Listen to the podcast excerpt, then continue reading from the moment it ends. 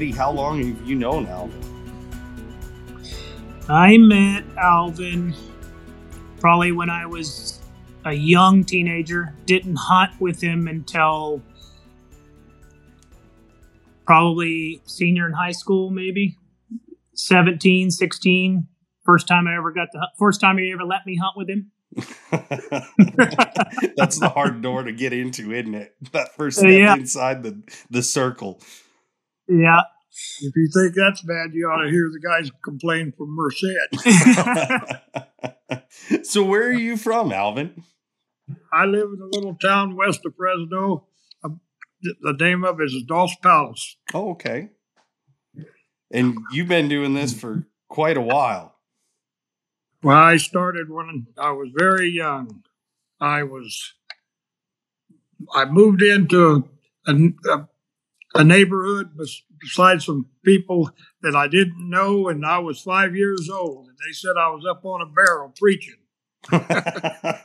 Anyway, they didn't have they didn't have dogs at the time, and neither, and I was only five. But in the near future, he got to got into coon hunting. His name was Earl Bonds, and he got into coon hunting. And when I got big enough to go with him, I started coon hunting with him, and I was probably eight or nine years old then. yeah. And there it just escalated. I started, got my own dogs when I was about 12. There's an old long eared gossip, black and tan. She walked, she'd drag the, her ears on the ground. And very worthless. what was that dog's name? Gypsy. And that was your first? That was my very first hound.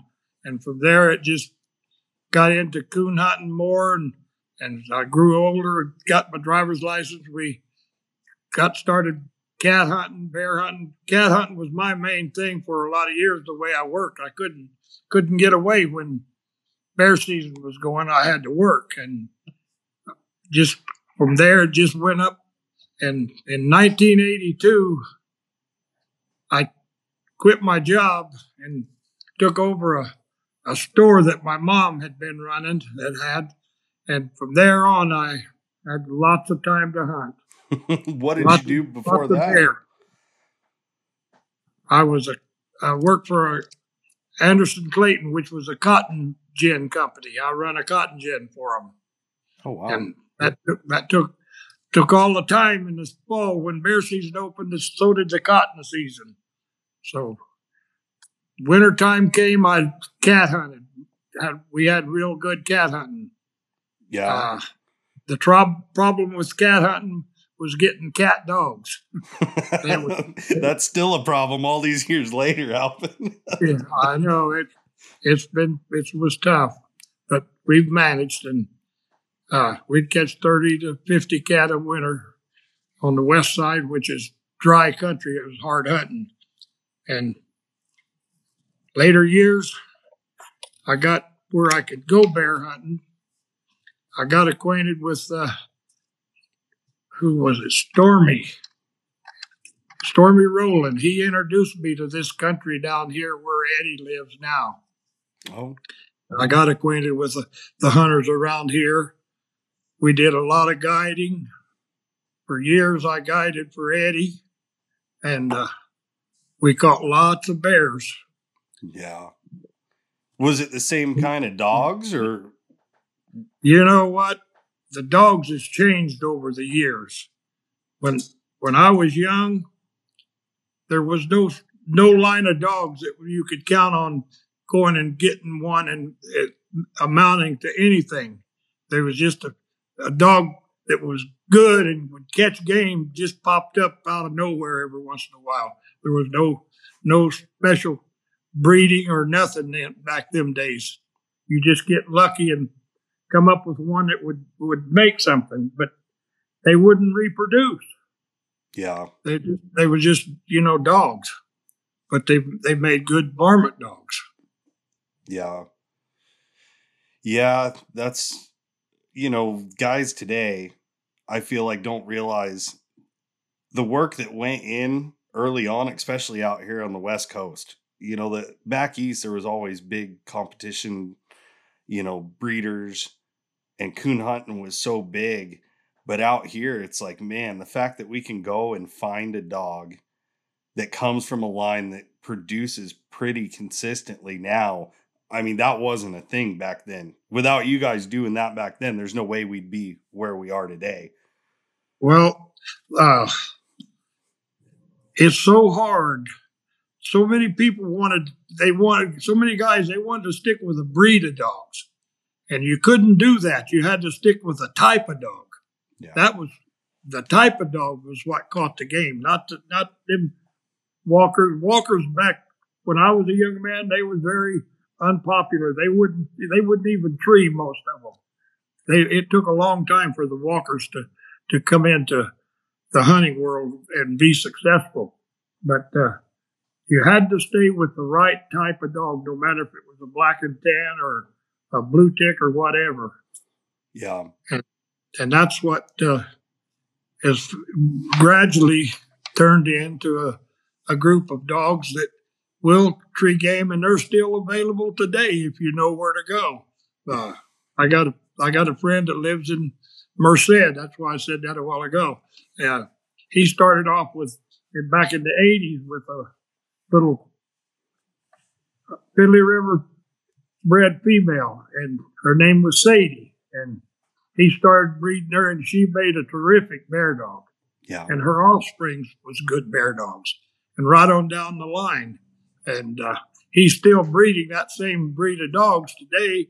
And other guys has picked up on it and, and knew what kind of success he had with those dogs. And there's other people got that that line of dogs now that are more successful with them than he is today because he's kind of let the breeding get away from it, from his and not pay attention to what was uh, being bred. And but there is that strain of dogs still yet today.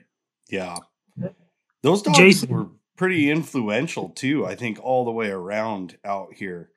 Cause I know a lot of the guys that I started hunting with, some of the best dogs that came off of it were off that Finley River. You know, they made some real big game dogs. Yeah. that Jason, the dogs that Alvin's talking about right now, basically is the beginning of what Cougar, everything Cougar has right now. So Sure. the last one we dealt, we talked about in the last podcast, that's kind of where all these white dogs came from. What is the man that that Alvin's talking about? That's them dogs. Gotcha. Well, then too, he had he had a friend that lived up in the mountains. His name was Charlie Kuntz, and he had a, a male out of Oklahoma he called Champ, and he had a little white dog that was more of that line of dogs. That uh, his name was Pepper, and they they bred, and that's where a lot of the dogs come from. Also, that Ralph claimed to be his bloodlines, but there was other people that had the had the same amount of bloodlines, same effect with the, that line of dogs. And today you can't you, you can't hardly separate the two for being successful with the dogs. But Charlie Ralph's still alive and Charlie's dead, but uh, he had a lot to do with keeping that strain of dogs going. Yeah. So what type of dogs were they? I mean, these They, they was walker dogs, but a lot of white with ticks and model ears. The ones that you really, really everybody went for was the ones with the model ears. And they was ugly, but they was good. I know that's what what do they call it? Um some guys will call it a calico ear. Is that what they call Yeah. it too? M- model ears, calico, whatever. Yeah. Yeah. Yeah, real distinctive. And those dogs that produced it, it seemed like that was a real dominant trait too. Like Yeah. showed up a lot on down the line. Yeah, that color and and and trait there stayed with them for right on down the line for years. And like I said about those those other young, there's a young guy up the other side of Merced, but uh, Turlock somewhere up there. He's got into that strain of dogs. There was a there was a young dog out of directly out of that line of dogs that was floating around. His name was Mohawk, and they bred him to just about every female they come and heat there for a year or two, and uh, there was a there was a bunch of them out of him, and and those guys up there, they're they're treeing bears with those dogs just like they did in the old days. They're they're bear dogs. Right. So what um what is it that set those dogs apart? I mean, what was it that made him kind of stick with them over, you know, what everybody was trying to piece together? What was the hook? Well, they wasn't afraid of a bear. Yeah. So so many dogs, you know, uh, they ever see a bear, then they start running behind or won't run them at all. So, but those was bear dogs. Yeah. Which and they still are. That's the thing that I've tried to explain to a bunch of you know new hunters too is there's a difference in a dog that runs a bear and a bear dog. You know, a bear dog is something to be seen. Yep. And they and they don't have that fear. Them them other dogs, they just they naturally got the fear of a bear. And these dogs just they get eat up and they go right back. They're they're bear dogs. Yeah. So when did you start running the bears? Like when did you make that shift over from just coon hunting? Oh, I was, time you drove? I was probably 18, 19 years old, got got a little older and had a little better dogs. Learned the country. I was I lived out in the valley. I never had been in the mountains that much before that and I learned my way around and started hunting the mountains and started treeing bears. Yeah. Were there a lot of bears back then, or was it hard not to find then, game? Not then. There wasn't. There was. There, you had to look pretty hard. Sometimes you go on a weekend and you might hunt two or three weekends without ever finding a bear track. Oh, really? Yeah, it was. It was tough hunting back then. But then in 1966, the mountain lions started moving in, and we started. I think Jason, uh, not Jason, uh, Cougar posted one of the very first lion I ever treed. And, and the dog that treated it was his first one too. And he was a little Oklahoma dog, just a little cur dog. And he, he made probably one of the best cat dogs I ever owned. But uh, he treated a lot of bear also. But yeah. that's, you know, you just, back them days, you had to get lucky to, to come up with a good dog. They, did people nowadays keep eight, nine, ten dogs? Back then, you was lucky if you had one or, or two. Right. So, you know, it's a, it's a lot different out there today than it was then. But I'm talking about in the 50s and 60s and 70s. Yeah.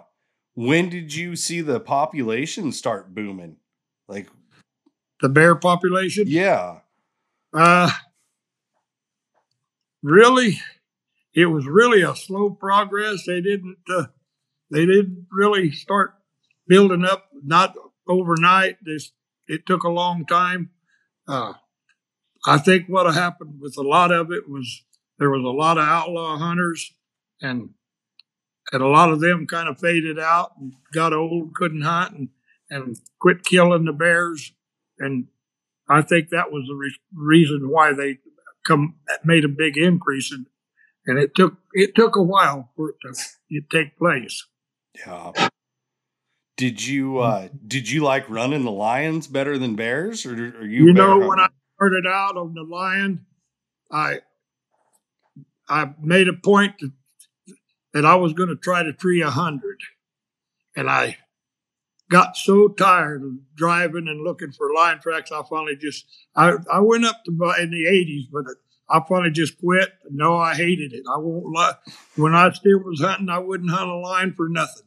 I was so sick of driving by the bear tracks waiting to find a lion track. and that's what that's what you did most of the time. Yeah. No, that's you hear that a lot. Like the bear hunting, you can't explain it to someone if they've never done it. Yeah. But there's something about it that just it hooks you.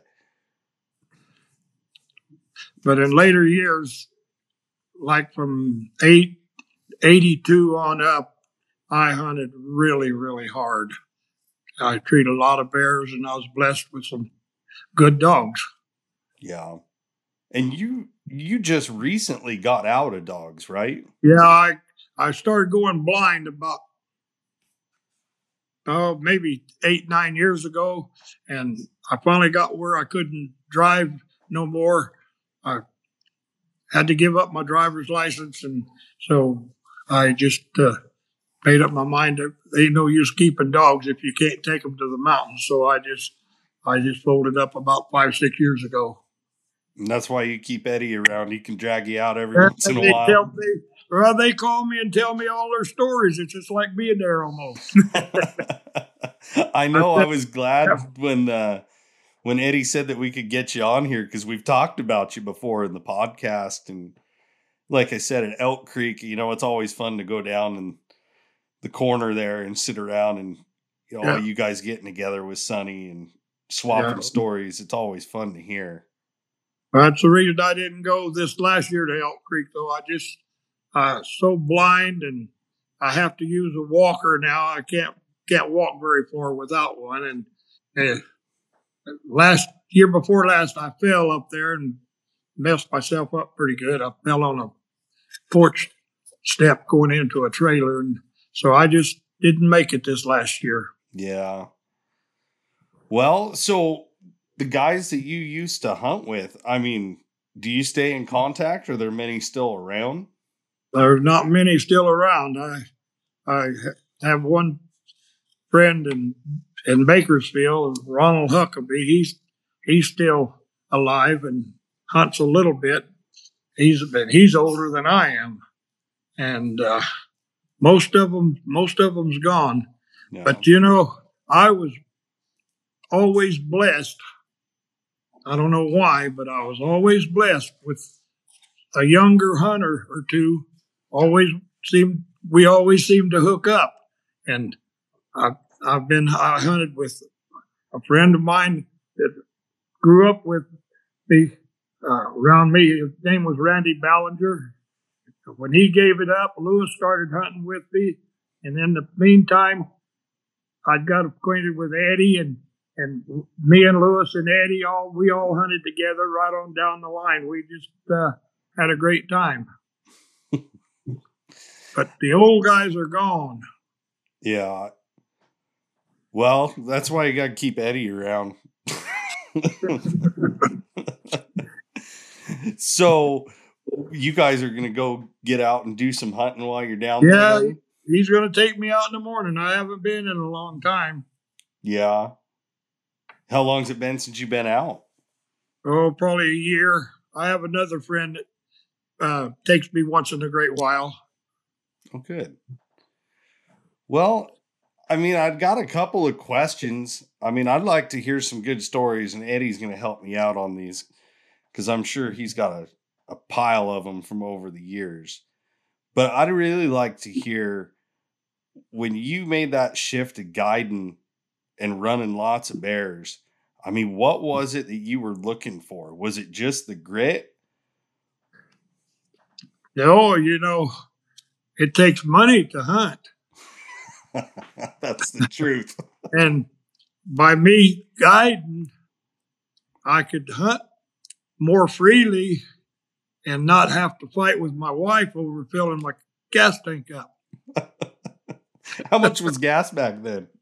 Oh, it wasn't bad. It probably when it started coming up, the thing I only price I remember was fifty cents a gallon, and but it got higher than that. It was a dollar and something, I guess.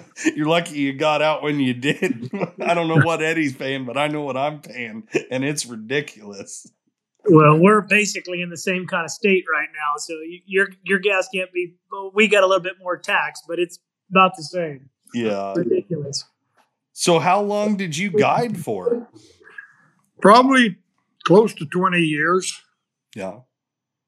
I I got my outfit 1993, and Alvin had been guiding a little bit for another guy for at least five years, don't you reckon? Before that, Alvin? Yeah, quite a bit. Matter of fact, we'd be more than that because actually, me and Randy guided some. with him, that Mike. No, With, no, oh, just us. you two. Okay, Yeah, maybe ten years ahead of that. So probably you know mid '80s, uh, he would have started Weren't you saying before, Eddie, that Alvin's guide license was like number four, or is like one of the no, first- that was that's actually was Craig Morgan's. Craig Morgan had number two was his guide license. Alvin's was what was yours in the hundreds or a hundred?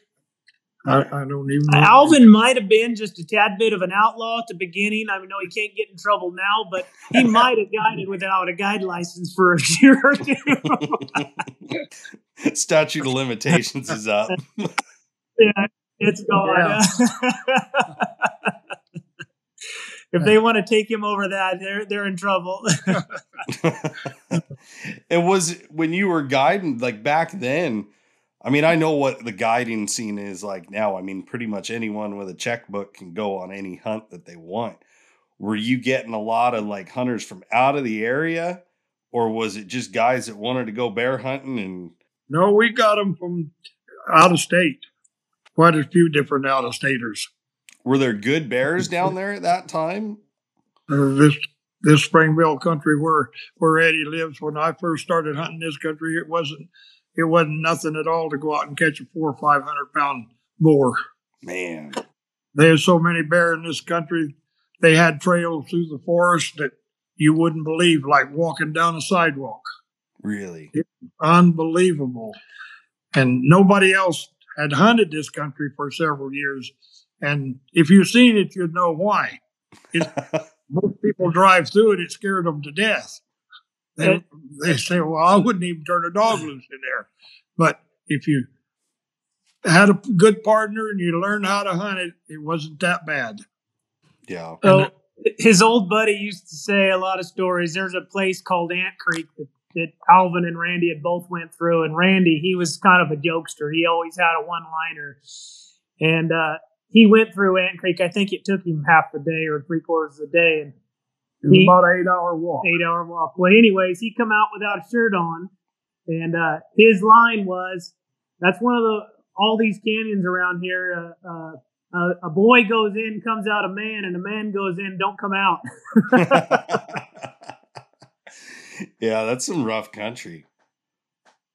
It's hard to paint that picture for people too. You know, like I, I talk to a lot of guys that come out from the, the East Coast and they just see what it's like out here on the West Side. And I get that a lot too, even, you know, driving people around. They're like, man, I wouldn't even turn dogs loose in this. But if you wanted to catch the game, I mean, that's where it all was. Well, that's the way it was here. You know, you had to to hunt the rough country, or they or you wouldn't find no no game. How were you starting them? Were you rigging dogs back then, driving around or looking for tracks? Yeah, no, um, we had rig dogs. So, Jason, here is one thing I have to say, but Alvin taught me a lot about how to find bears. And, you know, certain part of the year, the beginning of the year, you're hunting them in certain feeds and you're rigging them in a lot of those feeds. But certain times of the year, then bears get laid up in these big old canyons. And in our country, contrary to like a place in Oregon that you're used to hunting, is not ate up with roads. There's Right. huge canyons that don't even have a road top or bottom to it. And when them bears get slowing down in them acorn, you know, acorn canyons, you had to walk on them a lot. So we left the truck a lot of times late in the year where we we didn't we never rigged it. We, we just pulled up to a canyon and started walking up it, you know, and that's a lot of the way I learned how to hunt this country from him was going in them canyons and finding we would walk them canyons without a dog just to know where we were going to hunt the next morning, you know. Oh wow. And once we found once we found the bears were in there, then we know that's where we went the next morning. So yeah. That's a di- big difference. I think that was when I know it made a big difference for me is instead of just going out and looking for game, find what holds a game. You know, and nowadays things have gotten so much different with the GPS and you wish Well- you had that back then, Alvin. Yeah. Yeah, yeah. For the time it come out, I couldn't see it. now they make big screens. They're another monsters. So you guys would just take off on foot then, huh? Well, what we did, I seemed to be pretty lucky at it. I always had dogs that I could send. And if I sent them up a canyon, and there wasn't no bear in it, you better find a way to get to the top of it and start looking on for them on the other side. Because when you sent them up a canyon, they meant to find a bear. Yeah. And that cut down on the plot, especially after, like Eddie said, we we'd done our homework and knew there was bears there. But uh, we dogs would cast for miles if they had to, two or three miles. Mhm. And another thing, driving across country, seemed like I always, in later years, I always had a dog that was a real good rig dog out of the dog box. Mhm. And you'd be just driving across country heading for another area. And if a bear crossed, well, you'd, you'd start that bear right out of the dog box. So you, you found bears both ways. And these we're talking, I mean, mountain bears, Oh, yeah. which is a different different monster. I mean, when you say a four or five hundred pound bear, I know there's guys out there that think that that's like a good bear, but it's not seven. You know, like they get back east, they get those monsters, big. Fat, Oh, yeah. But Like in Pencil, big frame. Pennsylvania back there, Yeah, they got monsters. yeah. but they don't got they don't we don't have bean fields for them to lay in and eat all day long and you know that sort of thing Right. Well, and they're different bear. Those mountain bears, they get a way different frame on them. Because, I mean, where I'm at, we hunted a lot of the Northern California for bear up until 2012. I got lucky and got in with some guys. And, you know, you compare those bears to bears that you see other places, and the frames are just different. And they're a different mentality. You know, uh, those were some, you could get on some rough ones. Did you guys ever get on any real rank ones? Oh yeah, you have a lot of a lot of them old boars that'll bay up. Some will eventually tree, some never tree. Just bay them all day. Yeah, well, that's where your bear dogs come in. we were that's kind of a, a this can go back to a training thing that's kind of why i we never got into the toning dogs or anything when you're doing it for money we wanted them suckers to stay as long as they could possibly stay Long as it took. long as it took. And I'll tell you a story if you want to get into a story. He had a Alvin had a little female. This is kind of staying power that we tried to breed to and want. Uh, had a little female called Sadie, and he got up to where we were going to hunt on a Friday night ahead of me. And he turned his dogs loose on one, and it was in some bad, bad country. Anyways, that night she got treed off into a bad spot. The next morning, we got up and was going to go back around there and struck a bear and and turned loose on it and treat it. Well, by the time we got out from that one, it's one o'clock, and uh, he we went on we went on around there and checked on that female, and her clicker was still going off.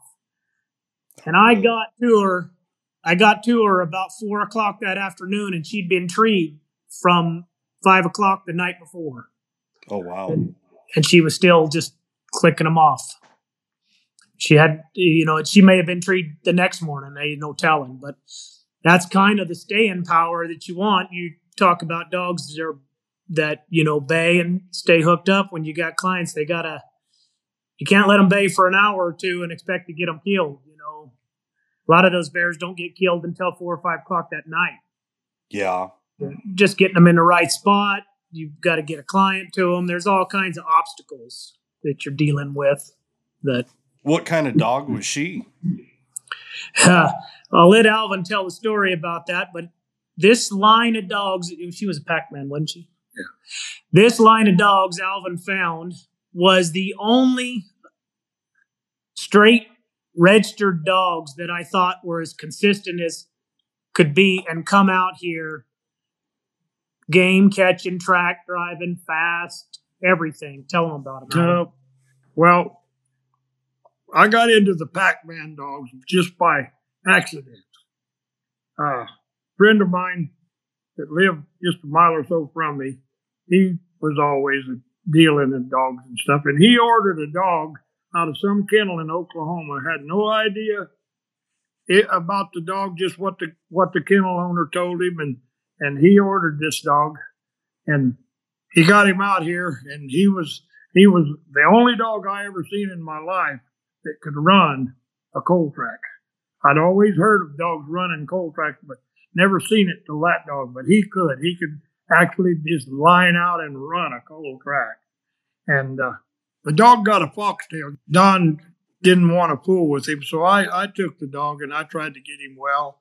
And I think he was over it and, and stuff and back to that. And it'd break out on him again. And he, but he never had no experience and he was, he was a super bear dog, just you might say from day one. And he was straight out of that Pac-Man dog. He was the daddy to him. And Gotcha. by that, I got in, I got acquainted with another guy back there in Pennsylvania by the name of Ed Hutzel, and he was breeding uh, Finley River dogs to Pac-Man, and I bought a, I bought a pup from him, and that pup turned in just overnight. He was a bear dog. When you turned them loose, they were bear dogs, and that's hmm. the only strain of dog walker dogs that I ever seen in all of my years of hunting that was, you know, quality dogs in this country. And from there, we just kept dealing in those Pac-Man dogs until Pac-Man died. And they started breeding his sons. Well, the sons just did not produce, so that that ended that era right there. Uh, but them, them Pac-Man dogs was was special dogs. They really was just being able to move a track better, older tracks. Oh, oh, unbelievable. That first dog I was just telling you about, he could run a cold track. I never seen none of the others do so much Uh, as like that as he did, but they was all good, fast track dogs and tough dogs. They wasn't like them old long-eared walkers they sell for them night hunts. They they was they was they was running dogs. I mean they they had a lot of speed, a lot of endurance. Yeah. I've heard that about the Pac Man stuff. There was actually a bit of it around, it seemed like, but I don't know. I don't follow the competition side a lot, and I know a lot of guys kept that going. Well, nobody, nobody back there really, they really didn't like him that much. They thought he was a renegade and Yeah. uh, all that. But what he did for the dogs out here, it, it was our kind of hound. You know, those uh, they weren't false treeing. They weren't.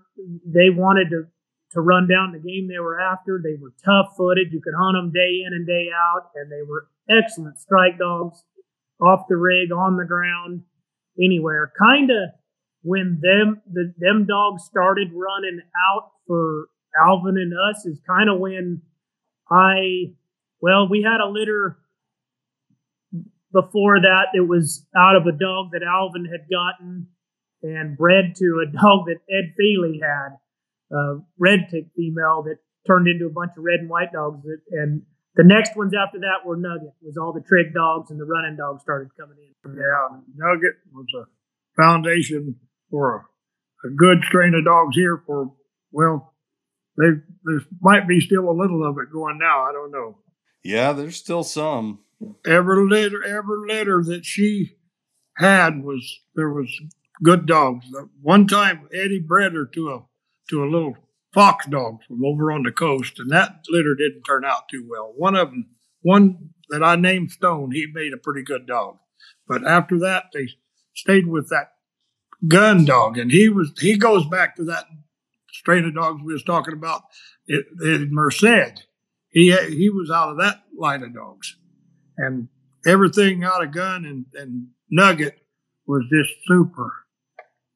My last dog, when I quit hunting, uh, I bought him from Eddie when he was about a year old, I guess. He was a little black dog, called him uh, Bullet. And, oh man, man had two or three like him today, it'd be dangerous. Yeah, he was unreal. He, he was he was one of them that would catch you one when you didn't think there was a bear around. You was crossing country. He'd strike if the bear ever crossed the road. He'd strike it, and he was a, a not just a bear dog. He was a cat dog, fox dog, everything. He was he was a special dog, and he's got some pups going now that are doing well. I what I, from what I hear, I haven't seen any of them. Yeah. He was off a gun. Gun and Nugget. Yep. I don't know. That cross comes up a lot in conversations, it seems like. If you were to measure the amount of young dogs that were produced in the country over any other cross, by far, there was more out of that cross in yep. the country that that made dogs at the end of the day. It wasn't like you're, you know, if you had six pups, you could just dang near about have six dogs that are going to catch game. You know, there might be some that are better than others. Uh, you know, Bullet was an exception. He, Alvin actually bought two off me at the same time. One was Bullet and one was Sis, and Sis didn't make quite the dog, not near the dog that Bullet made.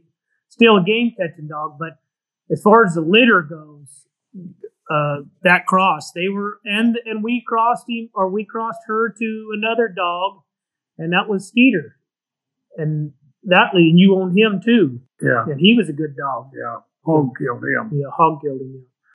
But oh dang, they were they were that was an unreal cross. They just all clicked. And on all different game too, right? I mean, guys are running them on everything. Uh, no, it didn't matter. That's one thing I can say, Jason, and I've I said it before to you, but me and Alvin Lewis, Cougar two, uh, every dog that we had had to catch everything. We didn't keep one for this and one for that and one for this. It they they they go when we go to the woods, we aim to catch something and it don't matter what it is. They had to be that. You know, we didn't have 20 dogs and there was a pack of cat dogs and a pack of bear dogs and a pack of fox dogs, you know. So that's one thing I like about them line of dogs. And the the Pac-Man were the same way. They they catch anything. If you put them after it, they were going to catch it. Yeah to maintain that type of dogs. That's why it's so hard, even with some good strains of dogs going today, to to keep dogs that will satisfy you. That'll that'll make the type of dog you want. There's there's just so many of them that even with the strains are going, it's good, like Bullet and and all of those dogs. Uh, there, there's some that didn't make it or didn't make near the near that good. Bullet had a litter mate named Solo that was uh, a, a, good dog too. He was red. Bullet was black. But uh, it's so hard to get the type of dog you want if you're not careful. There you go back to what I said earlier. You don't go for the breed, you go for the type of dog that you want to hunt. Yeah. That's a big hang up too. I was in that too, man. I had blue ticks forever. That's all I was gonna hunt. It was gonna be a blue dog. And now there's not one on the place. You know, they all got old and died off and they caught game, but man, it's it was different when I figured out what I wanted to do. It, you just had to look like you're saying for the dog, individual dog, instead of just looking at a breed. You you said that you reminded me of a little story I'll tell you we was hunting above home there in that Mariposa County, and, and uh, this guy by the name of Joe Sanford, he was he went hunting with us a few times, and he had mixed up dogs. He had blue ticks and other dogs, and and uh, we had, or I did, I had Bullet and Sis and and uh, those dogs, and and we got after a bear, and that's real tough brush country, and we the bear took out down a long big canyon and uh, got away from us for a while, and uh, we finally caught up with him. We didn't have that GPS then; we were still using tracking collars, and we finally caught up with them, and we stopped and and Bullet and them dogs they was treed off in the canyon across the road, and here come that old blue dog mile behind. He finally got up on the road and he stopped him and he was complaining. I said, Joe, what do you want to bring a plow horse up here for and run with thoroughbreds? yeah, you gotta have thick skin if you're running blue dogs. I learned that real quick. and I have seen some blue dogs that could run. Not very many, but I have seen a few. That's what I always joke with everyone because they give me a bad time. But yeah, everybody's got a story about one good one. Just one usually. Well, Alvin, you've been hunting for 80 years. There's got to be one in there. Your odds aren't that good. I think of that every year. It seems to roll around. There's one of those. Buddy calls them a mimi. I think they're a mammoth. I don't even know. I'm not hip on all that. But it's a truckload of fox dogs and there's one blue tick in there. Yeah. It's, it's something about that must be one good blue dog or something like that. I usually get tagged in it every year. had a bunch of sorry fox dogs. Yeah. See, that's another way to look at it. So, what about? I mean, I want to hear some stories too, if you've got them. Are there any good ones, Eddie, you want to bring up? Because you Well- spent some time around him early on. I want Alvin, and I've told him today when he tells the story, I don't, I want him to give you the details because a lot of young hunters ain't never seen this, especially with this type of tracking equipment you have these days, and and a lot of the way the country is. But the country we're hunting in, this, a few of these stories, uh, they're gonna blow your mind. Alvin, tell them about the story that we had. We we was up here on the up the canyon from Eddie's house here. This has been a few years ago. Uh, up on uh, Solo Ridge. It's it's a big high mountain, and there's a river canyon on on both sides of it. Really, yeah, and they're deep. Well, the reservation was on one side of it, and uh, we got Eddie and I got after a bear, and it, of course they went over the ridge and out of here, and so we had to go around through the reservation out of out of road, and we finally found them treed, and we walked off in there to them, and it was hot, very hot. We walked off down in there to them, and we got the dogs, and Eddie said, "You know what? We can go right on down this canyon and hop over that first ridge, and we'll we'll hop out on on Cow Mountain." Hold on now. I got to stop him for just a second. I just want you to know it took us two hours to get to the tree when he said this, uh, the fir- to the tree to the first time. So in my mind, we had a three-hour walk back uphill. Now go ahead, Alvin. And he said, well, we can just hop over this ridge and, and come out on Cow Mountain and we'll get somebody to come pick us up. I said, well, I'm telling you right now, I'm going to do it under protest. and we got them dogs and we went down that canyon and walked and walked and walked. Finally, we decided once we was going to pull out to the left and try to catch a road and go back up to our truck. And we got up there a little ways and, and uh, it was so hot we couldn't stand it. So we had to go back to the creek so we'd have water. And we wound up walking clear into the bottom of that Indian reservation about 12 hours downhill, and we got hooked up with a drunk Indian. and him and his two daughters, they was all drunk. And we paid them to take us back to our trucks. and that was, it's still under protest. Best money you ever spent, probably. Oh my goodness. What, what a, what. Me and Alvin had a $111 I re- I'll remember it to the penny. We dug up hundred and eleven dollars to pay this old boy to take us back up to the top, and it was it was probably three hours of truck drive up this old Oh. road, wasn't it, Alvin? Yeah, and he wanted then he wanted more money. Yeah, when he got to the top. well, you had time to think about it. He had three hours. Yeah, that was that was one that was. I know he said that story in a real short amount of time, but It wasn't short. no, It was an all day deal.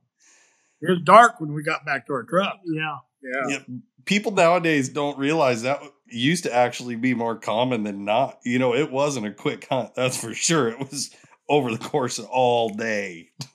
Well, you know, before even before the, the tracking collars, man, you dogs get away from you. You just had to use your what little you knew about the country and the instinct of where to go, and you'd drive and look and look and look for dogs. Sometimes you'd never find them, and you knew they was treed somewhere, but didn't make any difference because you couldn't find them.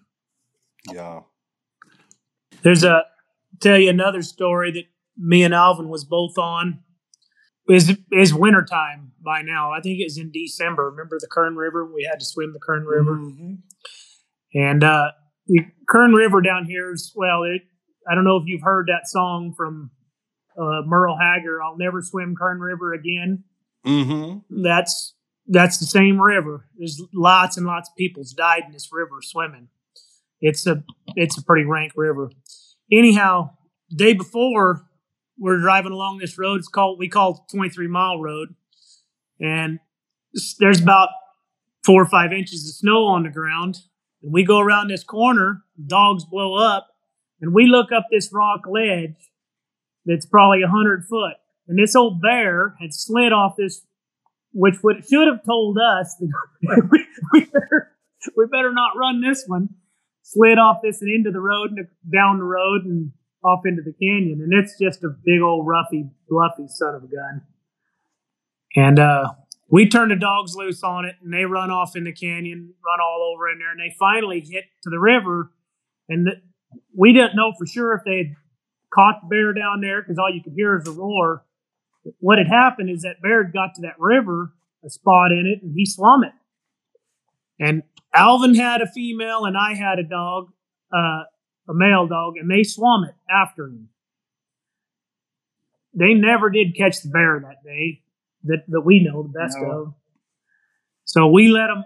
It's they, go up. They cross out across the canyon, go way up into some other country. Well, the next morning we get over there, and they're back to the river, but they ain't swimming.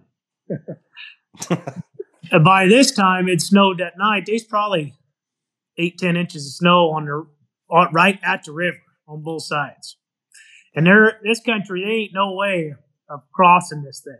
And me and Alvin go off in there to him, and we're standing there. And his little female, I can see her across the river. The other, my my dog's kind of laid up somewhere, just down the creek a little ways or down the river a little ways. We uh, we make this huge plan that that uh, we're going to swim this. We, if we're going to get the dogs, we got to swim the river. And this river is rolling. You know, we know that it's you know it's got to be thirty degrees or better, or Oh, yeah. cooler than that. Maybe in the twenties. I don't know. But it's a cold. 20s. It's a cold sucker.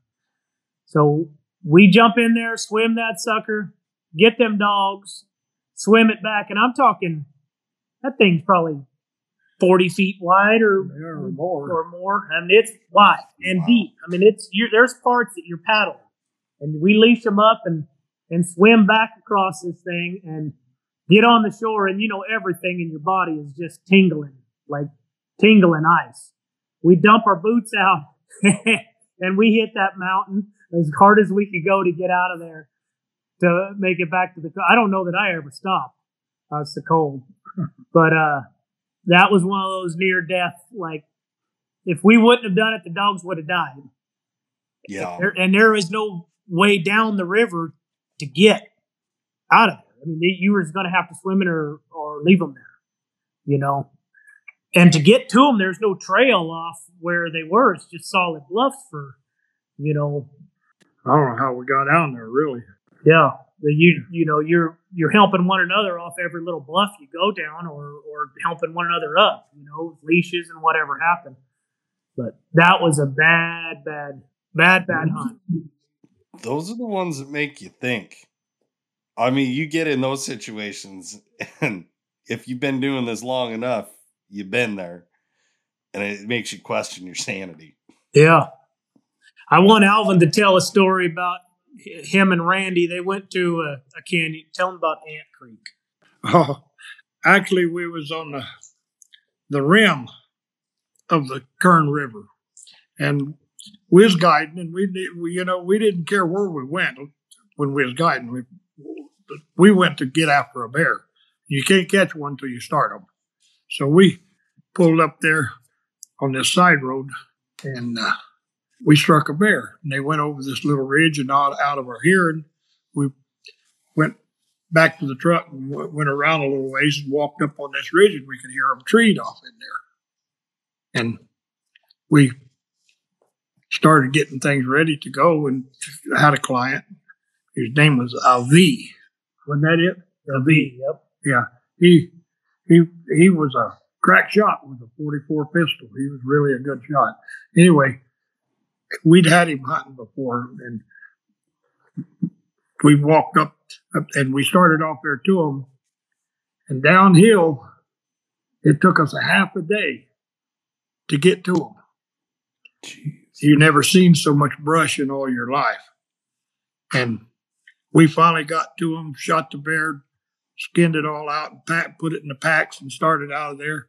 And we got into places where you had to crawl with those packs on your back. I mean, it was it was terrible.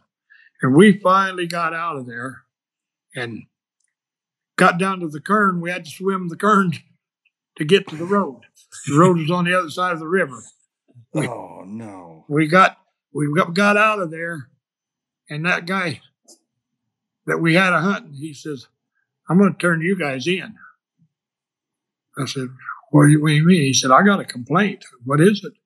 He said, "He said you guys been mean to me."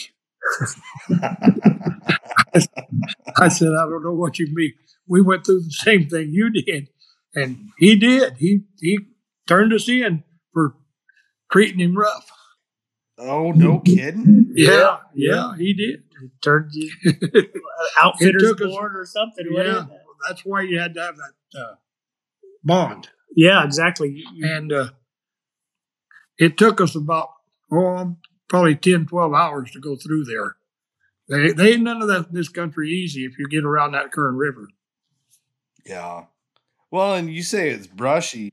It- The brush down there is different than a lot of places. There's hard brush. Yeah, you guys got them ferns and and uh, stuff up there more. Yeah. the difference down here, Jason, a lot of this country is the brush is all laid up into the bluffs.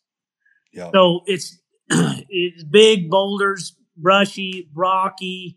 It all kind of melts together. So it's not like running on an open hill on a on a just a round brush brushy mountain.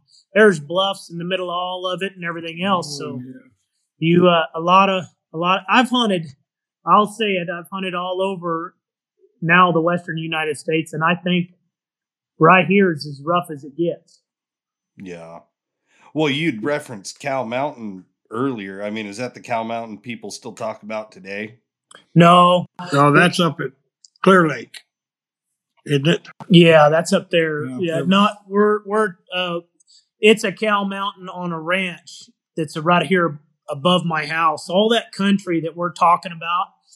If you'd leave my house right behind my place, it pulls straight up and it goes right into the forest, right into it. And on the ranch is Cow Mountain. So when we were coming down that big canyon that he's talking about in the res, you can see, you know, 40 miles out there ahead of you, Cow Mountain. Oh, jeez.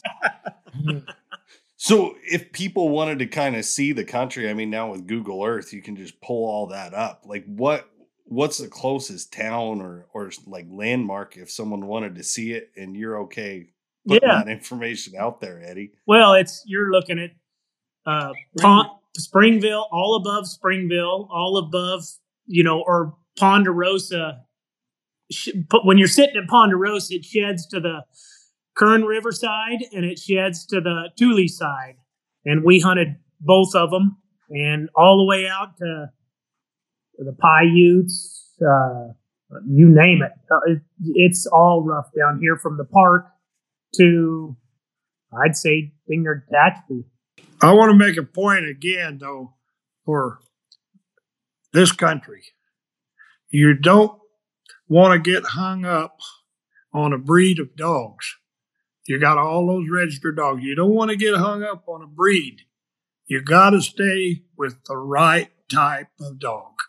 You just have to. If you don't have the right type, it's like that plow horse and the thoroughbred. They just they don't catch nothing. kind of kind of this kind of can tie in jason to you know some of the training stuff that cougar's talking to you about the podcast that we had last time it takes a really special type of dog to catch game here you can go anywhere with this type of dog that we're hunted here and go anywhere else and catch game. It was fairly. I'm, I'm not saying that we didn't have to get used to the country, but for the most part, these dogs did it everywhere if they could do it here. Oh yeah, You know, Yeah. absolutely. So Well, and having that hard dog, you know, a dog that can handle the terrain, because I know it's rough. Were you guys starting to pups like super young, or were you letting them mature a little so that they could keep up in the country? Or when would you start a dog, Alvin? I never did like to start one till they could stay up because they they all just learn bad habits of chasing the dogs. Yeah. No, I uh, I like for them to be able to stay up. Is there was there like an age that you started them, like a year? Yeah, some you know ten month year old, some just kind of depended on the pup. and Yeah. a little bit, Jason, depending on what time of the year that pup hit. You know, if you have a a ten month old pup that was in the middle of wintertime and you're running a different game, it's a little bit different. But if you're this time of year trying to turn them loose in this big country behind one of them woolly burgers and have all them dogs in front of them that you know that's got so much experience you know in five minutes them young dogs ain't gonna know where the old dogs went and Yeah. then they ain't gonna learn nothing but how to run behind or follow you know Uh, just because that country's so rough. I mean, obviously you were hunting before there was tracking. Really, I mean, especially GPS. Were they big bawl mouth dogs, like something that carried? No, I I always liked the high pitched, sharp, chop mouth dog. I never did go for the bawl mouth. I've I've had some. My very first rig dog that I had, and it was a walker dog. He was he was straight bawl mouth, but I never. You can hear those high pitched, chop mouth dogs a lot further than you can those bawl mouths. No, I think so too. They just carry better. Yeah. yeah and then that every time they gotta let out one of them barks they gotta back up two or three steps before they get going with that big old bawl mouth yeah, it always made me think. It's like, man, how can those dogs run when they're just screaming, bawling every breath? You know, it's like, how do you have enough air left to run? You know what they do? They bark ninety and run ten. yeah, There's Yeah, been there's there's been everything that's been good dogs over the years. We're not trying to down one that's the other, but for the most part, this is kind of what's worked for us, and it's always been a typier running type dog that is good footed and not afraid. You know, Alvin had a dog that made a good cross. His name was Earl, and he was just a walker dog. I don't even know what the heck he was. Yeah. There ain't no telling what he was. No. But when he, the first ones he ever put him on, Jason, he didn't even know what they were. And after two or three, he'd come across the road laying on his belly, and he's a big dog, plenty big enough.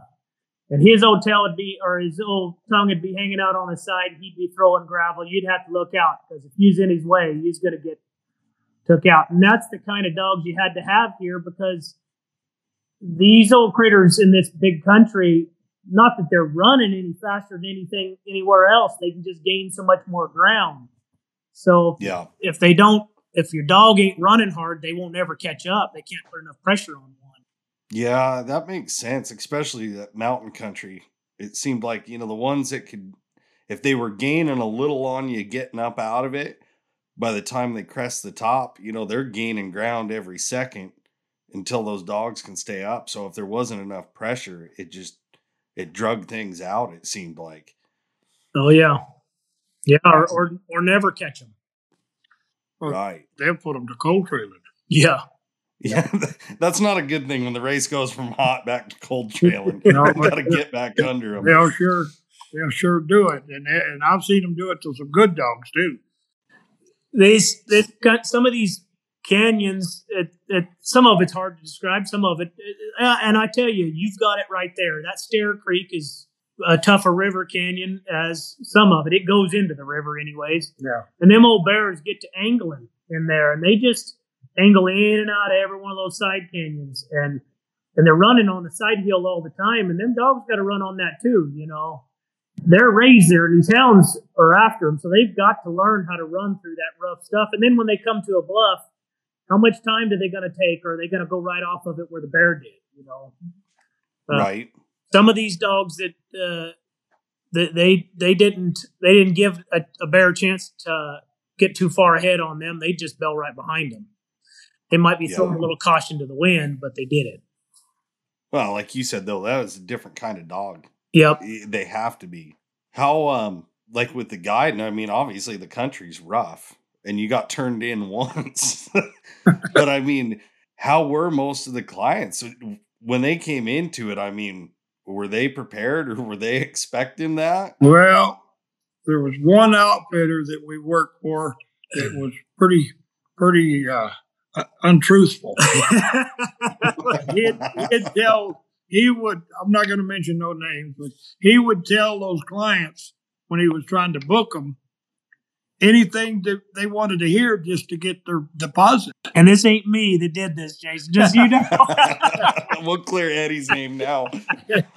and sometimes you get out there and uh, me and Lewis treat one over here off of the highway above Ponderosa. And uh, we took him down through this guy. Uh, what was that old man's name? Was it John Holford? Wolford. Holford. Yeah, Holford. Holford, yeah, yeah, yeah. Yeah. And we started taking, he had a woman with him. They was older. I mean, they was probably in their 60s anyway. And uh, you know they weren't shape. Oh, no. And uh, we started side heeling down to them dogs and treat wasn't treat very far. Man, he went to complaining. He said, man, nobody told us we was going to have to do anything like this. and I said, well, I don't know what you expect, but well, you got to go to where the dogs are treated if you're going to get a bear. And they don't bring them to you and uh, that woman's actually out walking him, but we finally got him through there and uh, got the bear. But they, you run into all sorts of them guiding, believe me. That same guy, Jason Knight, these are things that happened 20 years ago, and I'll never, I'll for, never forget him. We was walking off a little old. This was after the Alvin took him, but I took him on another hunt a few years later and he was. Walking, Oh, Andy came back. oh yeah, yeah, he came back several times. He's a goofy old man, but anyway, we was walking off this little old hill, and we hadn't went a quarter mile, and I look back, and he's laying on his back, and I'm thinking, oh shit, I've just this guy's having a heart attack on me in the woods. I'm I'm worried now. I take off running back up there, and he's laying on his back, and I go, "You all right? You all right?" And he goes, "Yeah." He goes, My knees are feeble and I'm starting to perspire. oh, he is a dandy. yeah.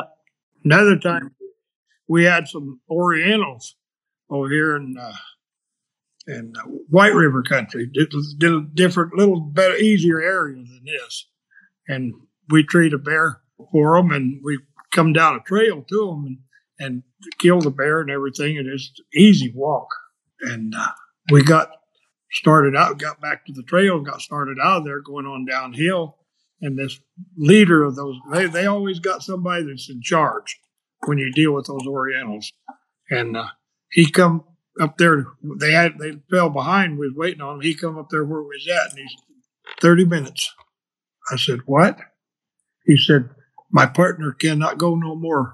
We take a thirty minute nap, and then we be there." so we just had to sit there on the side of the trail and wait till they come. 30 minutes they come.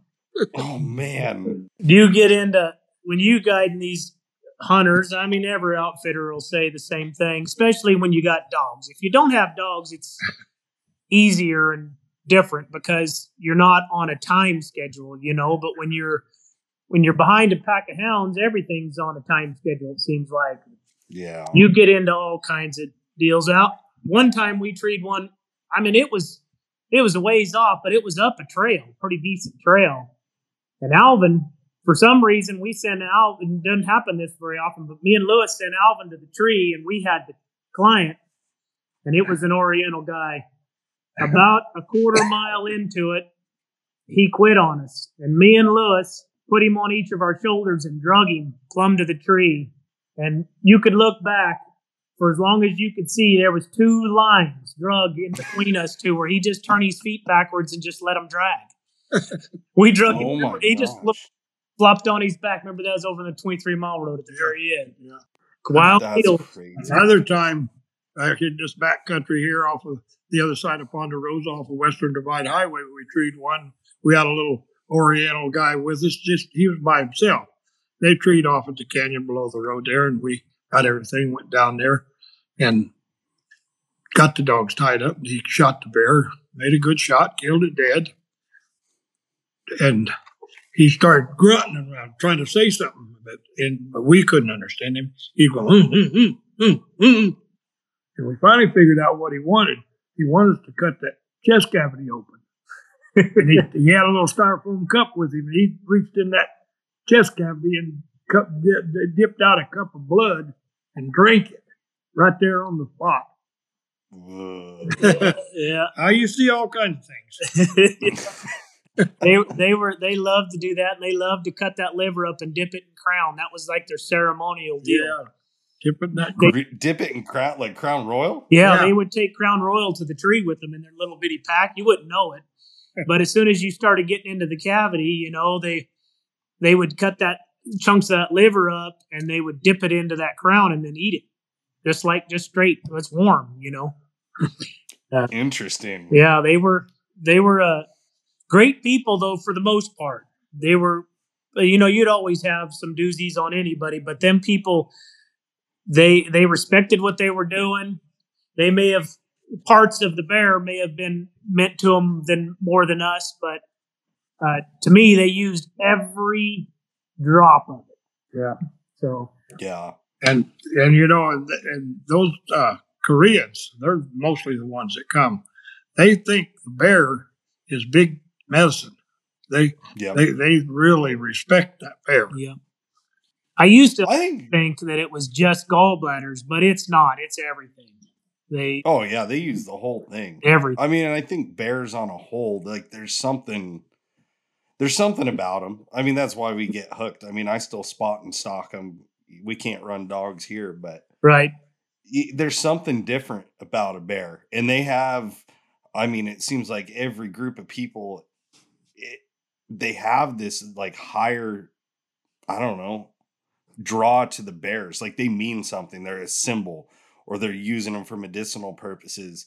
And it's so funny because, you know, like in your state, fishing game. I mean, it's it's just a bear, right? Right. Like until you're the one using it, Yeah. it's uh I kind of feel the same way. It's way different to kill a bear than it is a deer. Sure. Well, It- it's a deeper meaning. anytime you're dealing with predators over prey, it's a different game, right? Yeah. You know, and that's I've always been drawn to predators, even though I've loved to kill a big buck. But predator hunting or training one predator to put enough effort into catching another predator, those are those are not easy traits, right?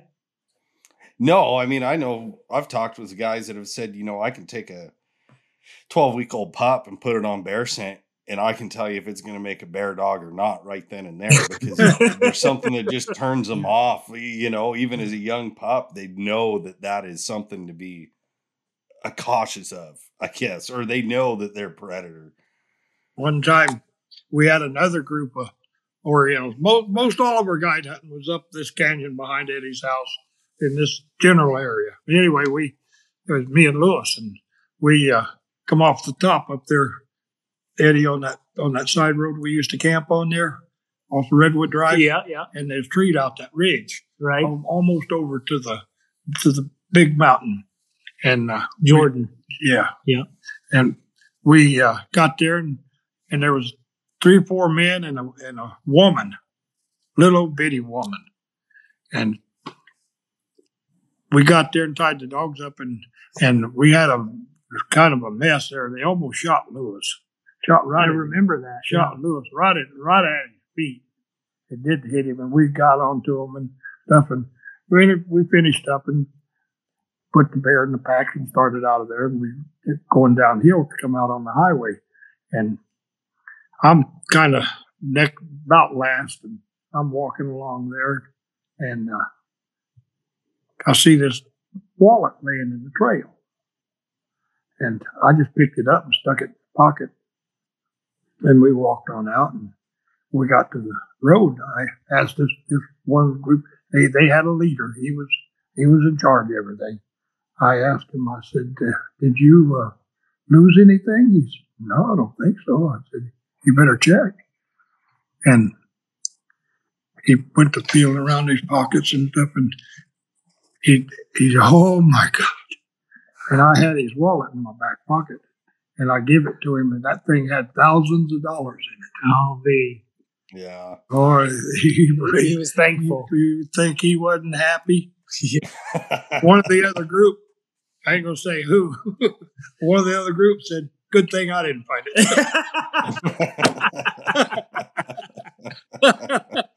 oh boy. but I gave it back to him. I never, never looked at it. I- but I see all that. I mean, it wouldn't hardly fold it. Full Money—it's hard to hide that kind of money. Yeah. we, me and Alvin had a, a guy, a guy that Alvin's talking about a little bit. His name Randy Ballinger. It's, he used to be an old uh, hunting buddy Alvin's. Anyhow, we had this group of guys all together. The Al Gas group, and they come several years. You talk about a mess. Now these guys were a mess. Me and Lewis and Randy and Alvin were all hunting different ways because we got five of them. And uh, somehow me and Lu- Alvin catch a bear. I think Randy did too. Was in it. But anyways, we catch a bear in in a cave, and we get to the cave, and I crawl up, and this hole's if you can imagine, this hole's about five foot around for about fifteen feet back, and then it gets into like you got to shove your shoulders into it and look directly left, and about twenty feet up that little shaft is where the bear's at.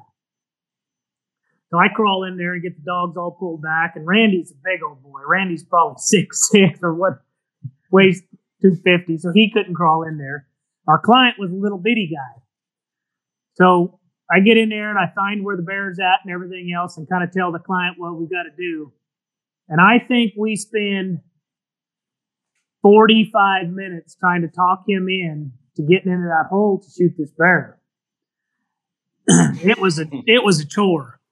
But we finally, I mean, and he's been crying and then pumped up, and then I'm to do it, and then back to crying, and everything else is a mess. so we we finally get him talked into it. Now, if you picture this, you when they come out of that bigger area where you can the five foot area, it kind of goes out about five feet, and then it falls off about a twenty foot ledge. Maybe not twenty foot, maybe more like fourteen or so. But anyhow we talk, call him in there, and finally he reaches around that corner. And by this time, he ain't got no shirt on. He's down to his, he thinks his best to have no shirt on. So he shoots one time with a 44, and I don't even know if he hit it. But he comes squalling out of there, and he went by me and Randy, which was standing in the five foot area, and like a bullet. And he hit that 14 foot drop, and he went below Alvin. Oh Outside no! running. He never even knew. And the bear finally di- he got to squirming around there, and we heard him coming. And he kind of went between me and Randy's legs underneath him, and Randy was emptying his 44 out when it come underneath us. But Randy probably killed. Randy finally killed it right underneath our feet. But that old boy, he. I think I don't know that Alvin got him stopped before he got to the truck off in the Alvin's screaming at him to slow down and stop, and he's not looking back. He don't even know if the bear's coming or not. He's still gonna take no chance. Hey, he was he was anticipating. Yeah, yeah, exactly. What's that they say? Everybody wants to be a cowboy until it's time to do cowboy shit. Yeah, but he was using that old saying, "I don't gotta be fast. I just gotta be faster than those three. yeah, that's the truth too.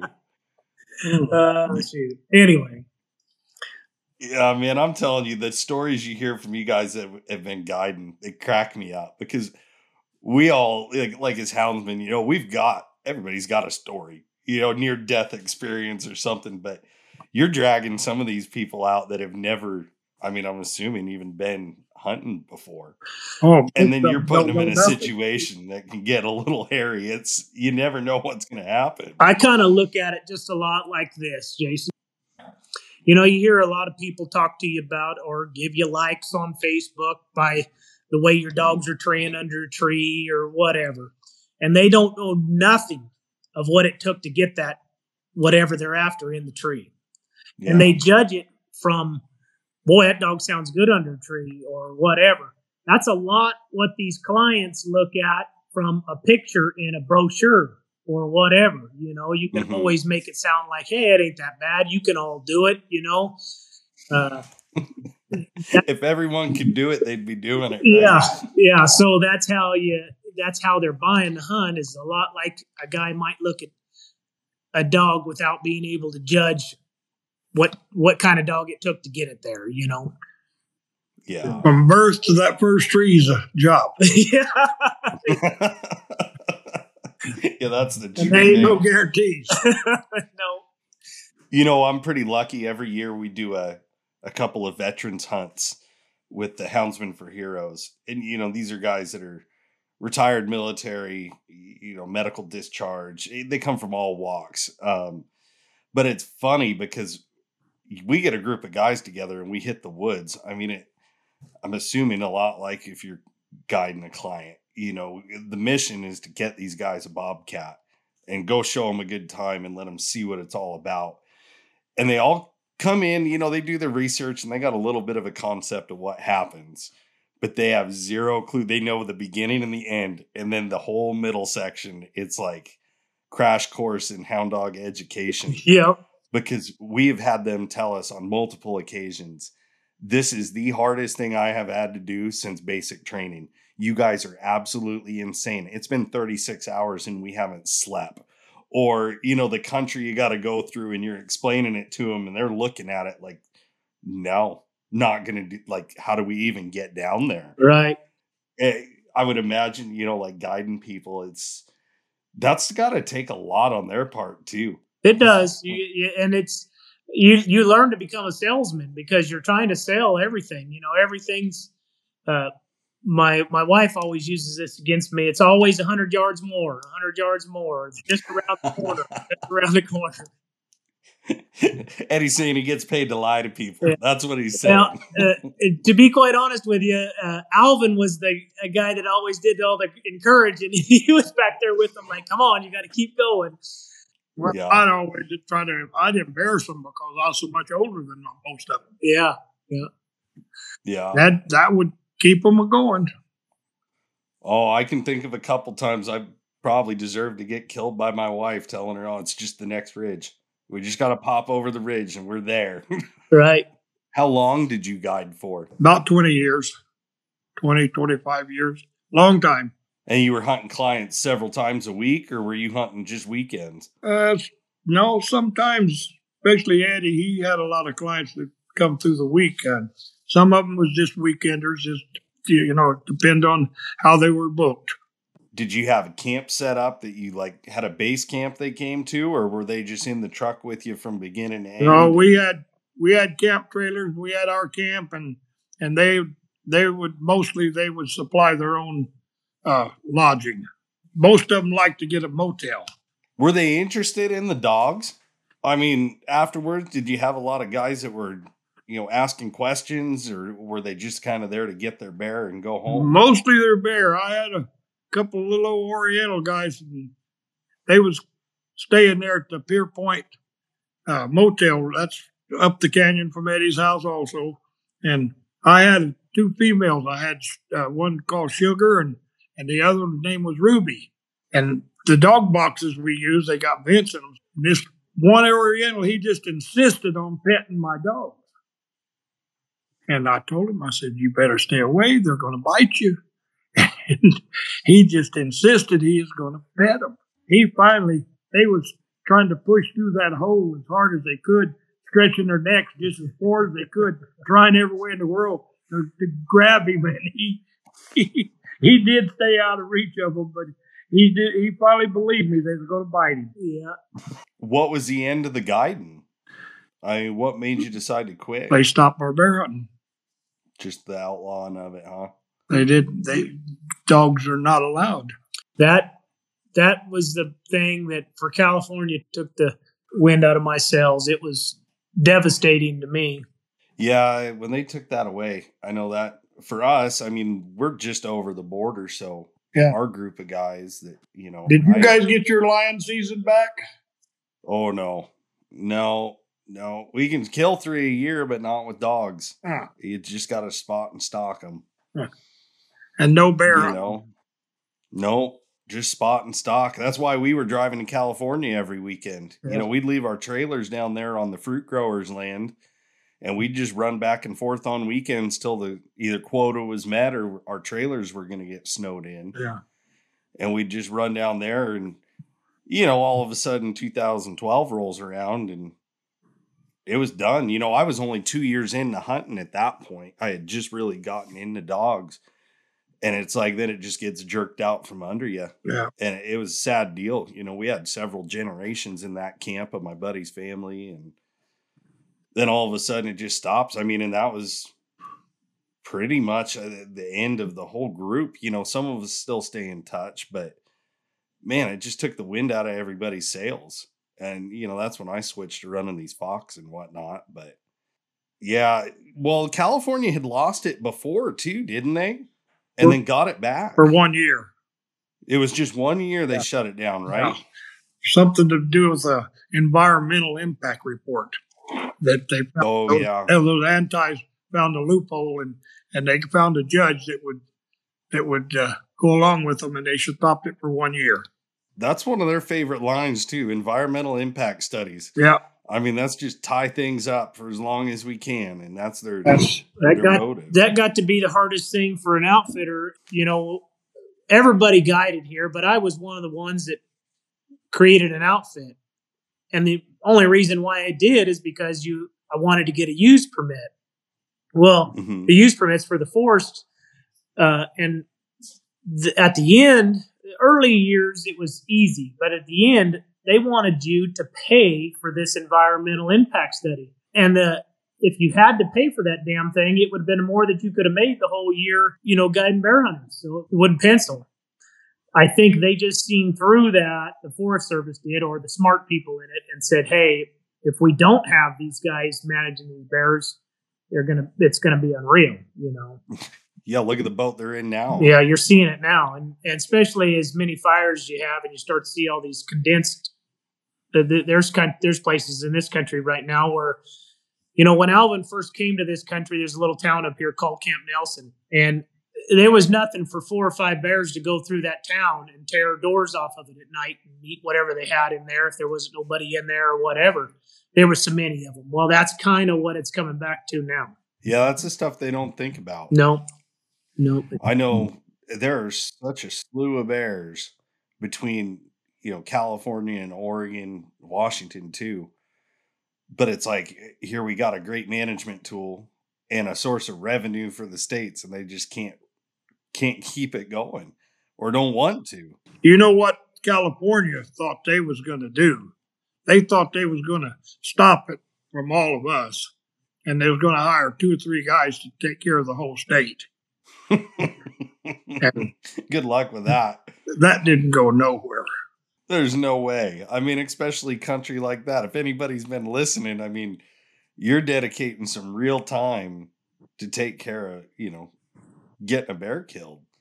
right No, and I know they're overflowing bad. It's been, I mean, I really hope to see it come back. It'd be nice to see it in California and Oregon and Washington. Trouble of it is, once it's signed into law, it's almost impossible to get it changed. Yeah, it's weird though, because it seems like we've been getting some wins here and there across the US. You know, Montana getting a bear season. That was a huge win for houndsmen. It'd be nice if we could see these tides shift a little bit. yep They they don't have uh, Gavin Newsom. That's the truth. you guys could ship him over there. Yeah. He's got ground up there. I, I, he's always in Montana for some reason or another. He gets to run away. Yeah. Well, where are you guys? Uh, you guys headed out in the morning? Yeah, we'll go uh, go up here above the house here, and I want to take Alvin out, let him hear the dogs a little bit. Lewis is coming tonight, uh, coming in tonight He should be on his way. on his way. So we'll go we'll go make a run in the morning. Well, you know what happens when you're the last one to camp. I mean, you can just put him to work now. Yeah, uh, it's it's pretty. Uh, he's gonna have a pretty gravy deal. All he's got to do is get here and crawl into a camper. There you go. Well, guys, we're going on an hour and a half. We should probably wrap it up. But I got one more question, and I'm sure Alvin's been doing this long enough. Have, has Eddie warned you about the train wrecks? And we like to hear the the bad ones too. no, not really. you got a good train wreck story to share with us when things just kind of went south? That one's about the best one I got going to the casino. that was uh, that was a bad one. I'm trying to think of one offhand. Well, I'll tell you what. If we don't have a good train wreck, let me ask you this: What was it I mean, obviously you'd been hunting for a while and you got hooked up with Eddie. I mean, what was it that drew you to to keep hunting with him? I'm gonna put you on the spot. Well, I mean, finding good people to hunt. Okay, let me let me start from scratch. I told I, I've been blessed all my life because for some reason or other, younger hunters always kind of I kind of was kind of like a magnet. It kind of drew them to me. At first, it was Randy Ballinger. He's about 20 years younger than me. Then it was Lewis, and then it was Eddie. It's just been just been kind of a, a stair step situation. I've and Eddie and I's had a lot of good hunts together. Uh, when when he when he started hunting with me, he was just a kid, and we went from there to well, old man. and, and, I'm 82 years old now, and he's 47 or 48. So, you know, uh, I don't know what other guys thought about it, but I always felt blessed to be hunting with younger guys because if things, as years progressed, things got too bad, they'd always say, well, I'll just stay here, I'll go get them. Yeah. That's why he keeps Cougar around now, huh? Well, Cougar. Cougar and I have been friends for a long time. I didn't get to hunt very much with him, but I hunted quite a bit. Yeah. For... Well, and it's it goes both ways. I mean, it's nice when you have guys like you that are willing to take younger hunters in, because I think that's what turns a lot of people off is they spend a lot of time beating their head against the wall when there's guys out there that can mentor and and help them out. You know it's nice when you can get hooked up. I i had that when i started you know and i was willing to jump in the canyons and go get dogs just to be around those guys and learn. Yeah. i mean i think that's a big advantage. Oh it's good to have quality people to be your mentors through it. And i gotta tell you for the record there's been times, you know, me and Alvin over the years has been like oil and water at times. We we we've had our shares of arguments and disagreements and you name it. But uh, other than my dad, I have not learned from anybody else the amount that I've learned from him on hunting and hounds yeah. through the whole years. He's been the biggest mentor for me other than like my dad. But my dad, you know, I was raised in his house, so yeah. Well, that's cool. I hope you guys have a good hunt. Well, you'll have to let me know how. You know what, uh, Jason? The worst yeah. day of hunting is better than the best day at home. that's the truth.